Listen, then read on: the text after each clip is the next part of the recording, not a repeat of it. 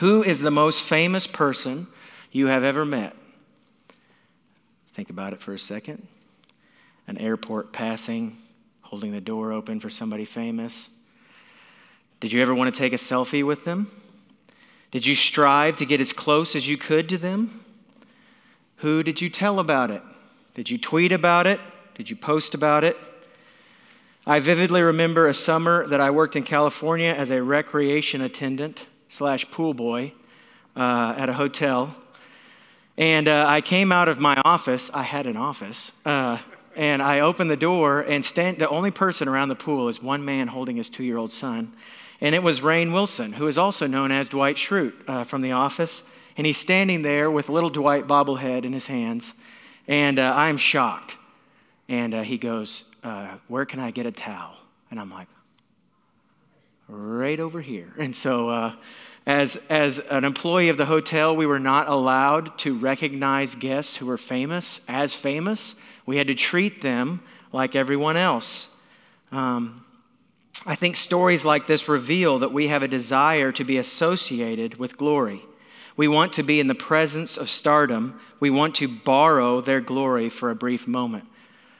But uh, the celebrities that stayed at this hotel did not want to be bothered with that glory. They liked to receive that glory, but they also wanted to live a life where people didn't bug them.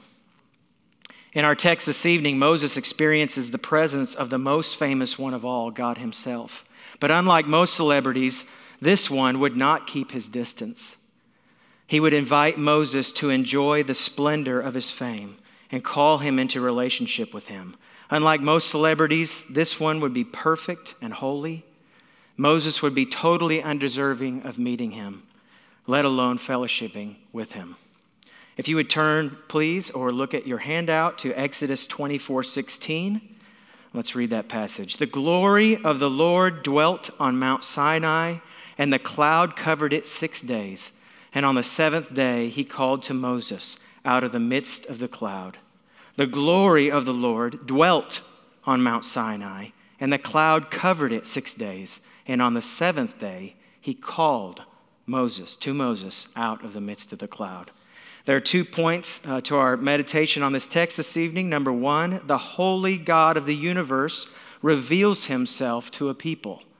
The holy God of the universe reveals himself to a people. And point number two, the holy God of the universe calls a people to himself.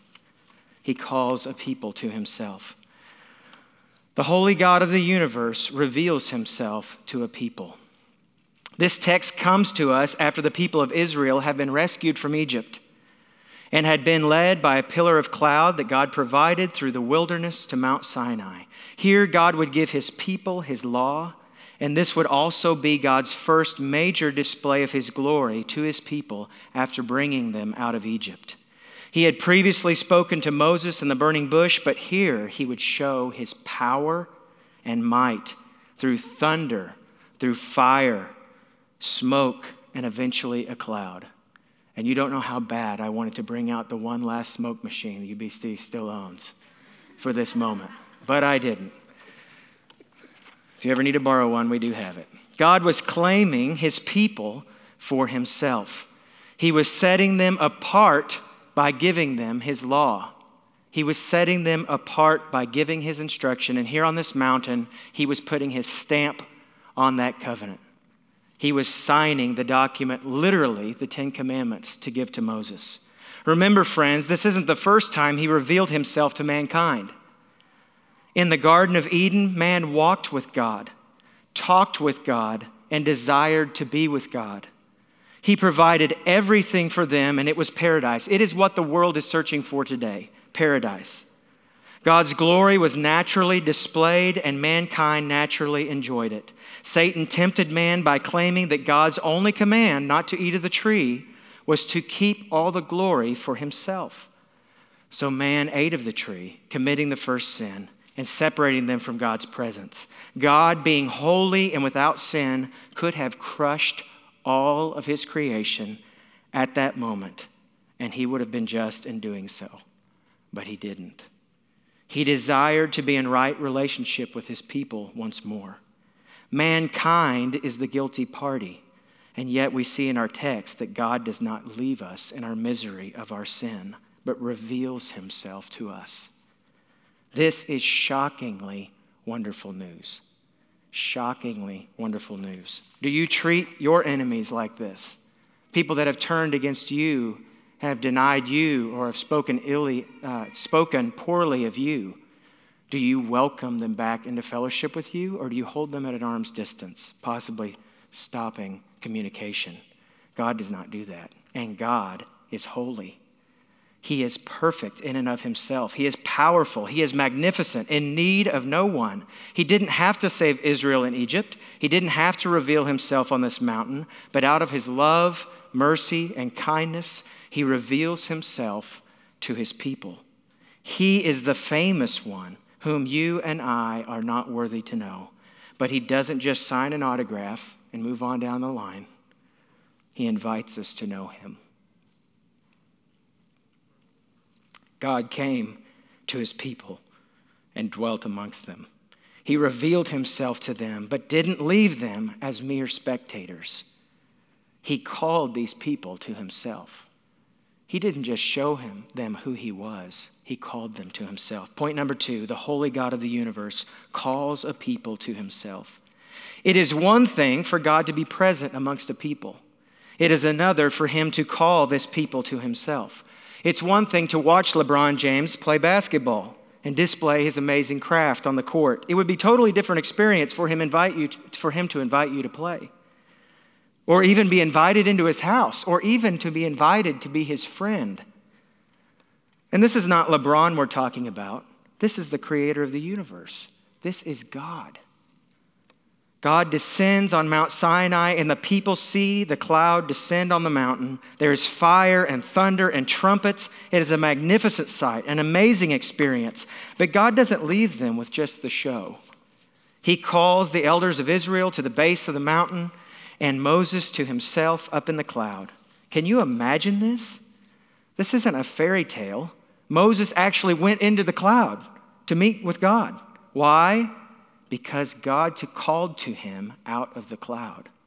God led them to this mountain where they get to enjoy his, the splendor of his majesty. He put on a fantastic show for them, but he didn't leave them on the other side of the screen. He invited them to meet the actor, to be friends with the director, to honor the producer face to face. He called Moses, and Moses went. Moses went, and then he waited six days for God to invite him into the cloud. And on the seventh day, the day which God had just instructed Israel to set apart for rest, God invites Moses to rest in his presence. Moses stayed in that cloud for 40 days and 40 nights, where God gave him the instructions for the tabernacle, where the Lord would dwell with Israel as they traveled. God didn't merely reveal himself to this people, he called this people to himself. He did all this recognizing they were sinners and wouldn't keep the commandments. He knew that. He just gave them all the commandments. And in verse in chapter 24 verse 3, Moses told the people all the words of the Lord, and they said, quote, all the words that the Lord has spoken, we will do. End quote. After Moses spent 40 days and nights on the mountain, he came down to find that Israel had fashioned a golden calf to worship instead of God. God adopted an adulterous people he knew they would not keep his law, but praise God, friends, this would not be the only time God would reveal himself on a mountain. From our text this morning in Mark 9, we heard of another who would, not, who would wait for the Lord six days and ascend a high mountain. The cloud would once again descend on the mountain, and this time both Moses and Elijah would be on the mountain. And there's a key difference in this story, however. The one who led Peter, James, and John up on this mountain would demonstrate his own glory. The voice came out of the cloud telling these men, This is my beloved Son. Listen to him. God revealed himself once more to his, feet, his people, and this time he came to live with them and to forgive them of their sins. He made a covenant with his people, knowing they would deny they knew him three times in the case of Peter, knowing they would even turn against him, Jesus remained sinless, keeping and fulfilling the law of Moses. He would ascend another mountain, and there they would nail him to a cross, bearing the punishment that his people, the people that God covenanted with even back in that day, the people that he had brought up to the mountain, the people that he had healed, the people that he had spent years with, would not keep the commandments, and yet he died on a cross bearing the punishment that his people deserved. He stayed in the ground three days and rose again from the dead, conquering sin and death. He then ascended to heaven and sits at the right hand of the Father, waiting to come back and retrieve his people. There will be another trumpet sound one day, and for Christians, we await that with hope.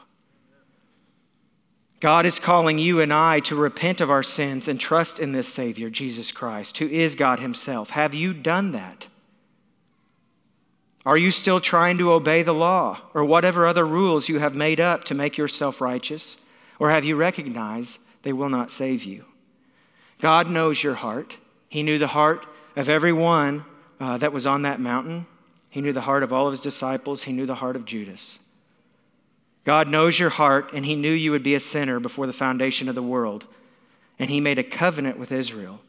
He knew you would be a sinner when Jesus died on the cross, bearing the weight of your sin. Now, He asks that you would repent from that sin and trust in Jesus, that His death was punishment for your sin, and that He rose again from the grave.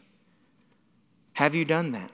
Have you turned from your sin? Have you stopped relying on the things this world is trying to sell you? The things your heart uh, invents as a checklist for righteousness.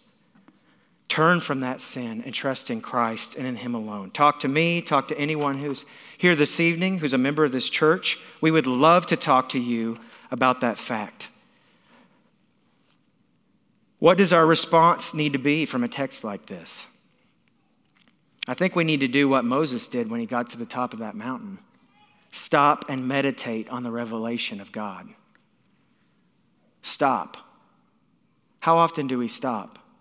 We don't stop anymore. The only time we stop is when we have to sleep, and it's generally passing out in front of a TV, right? Just stop and meditate on the fact that God has revealed himself to you and rejoice in that fact. Next week, I'm going on vacation with Carolyn to her parents in Florida, and if I don't rest in the Lord while I am there, I will have failed. That means I need to spend time in the Word, time in prayer, and then time to reflect on all of it. Not just time in the Word, not just a quick prayer to check the box, resting in the Lord and waiting on Him to speak through His Word to you. Which is point number two. What, how do we respond? We listen to Him. If you are a parent, you know that when you say, did you hear me? Did you listen to me? We don't just mean, Did you hear me? We mean, Are you going to do it? Right? There is a difference. So when the voice from the cloud says, This is my son, listen to him, it's not just saying, Listen to the words he's speaking, it's saying, Do them. Right? Listening isn't just reading, it is being aware of conviction and acting on that conviction. The children of Israel listened to the law, and then Moses came down from the mountain and they had already fashioned a calf. They heard it all. They said, We will do everything you said we should do, and then they didn't. Don't be like that. Listen to the Lord and conform your heart to his ways. And then, number three, how do we respond? We worship. We worship. Recognize, friends, that God has revealed himself to us when we didn't deserve it. He could have been the clockmaker God that so many believe in, where he wound up the world and he let it go. But he, he's not. He reveals himself to us today in the teaching of his word, the teaching of Christ Jesus, who is the fulfillment of all the scriptures. So let's praise and worship him now.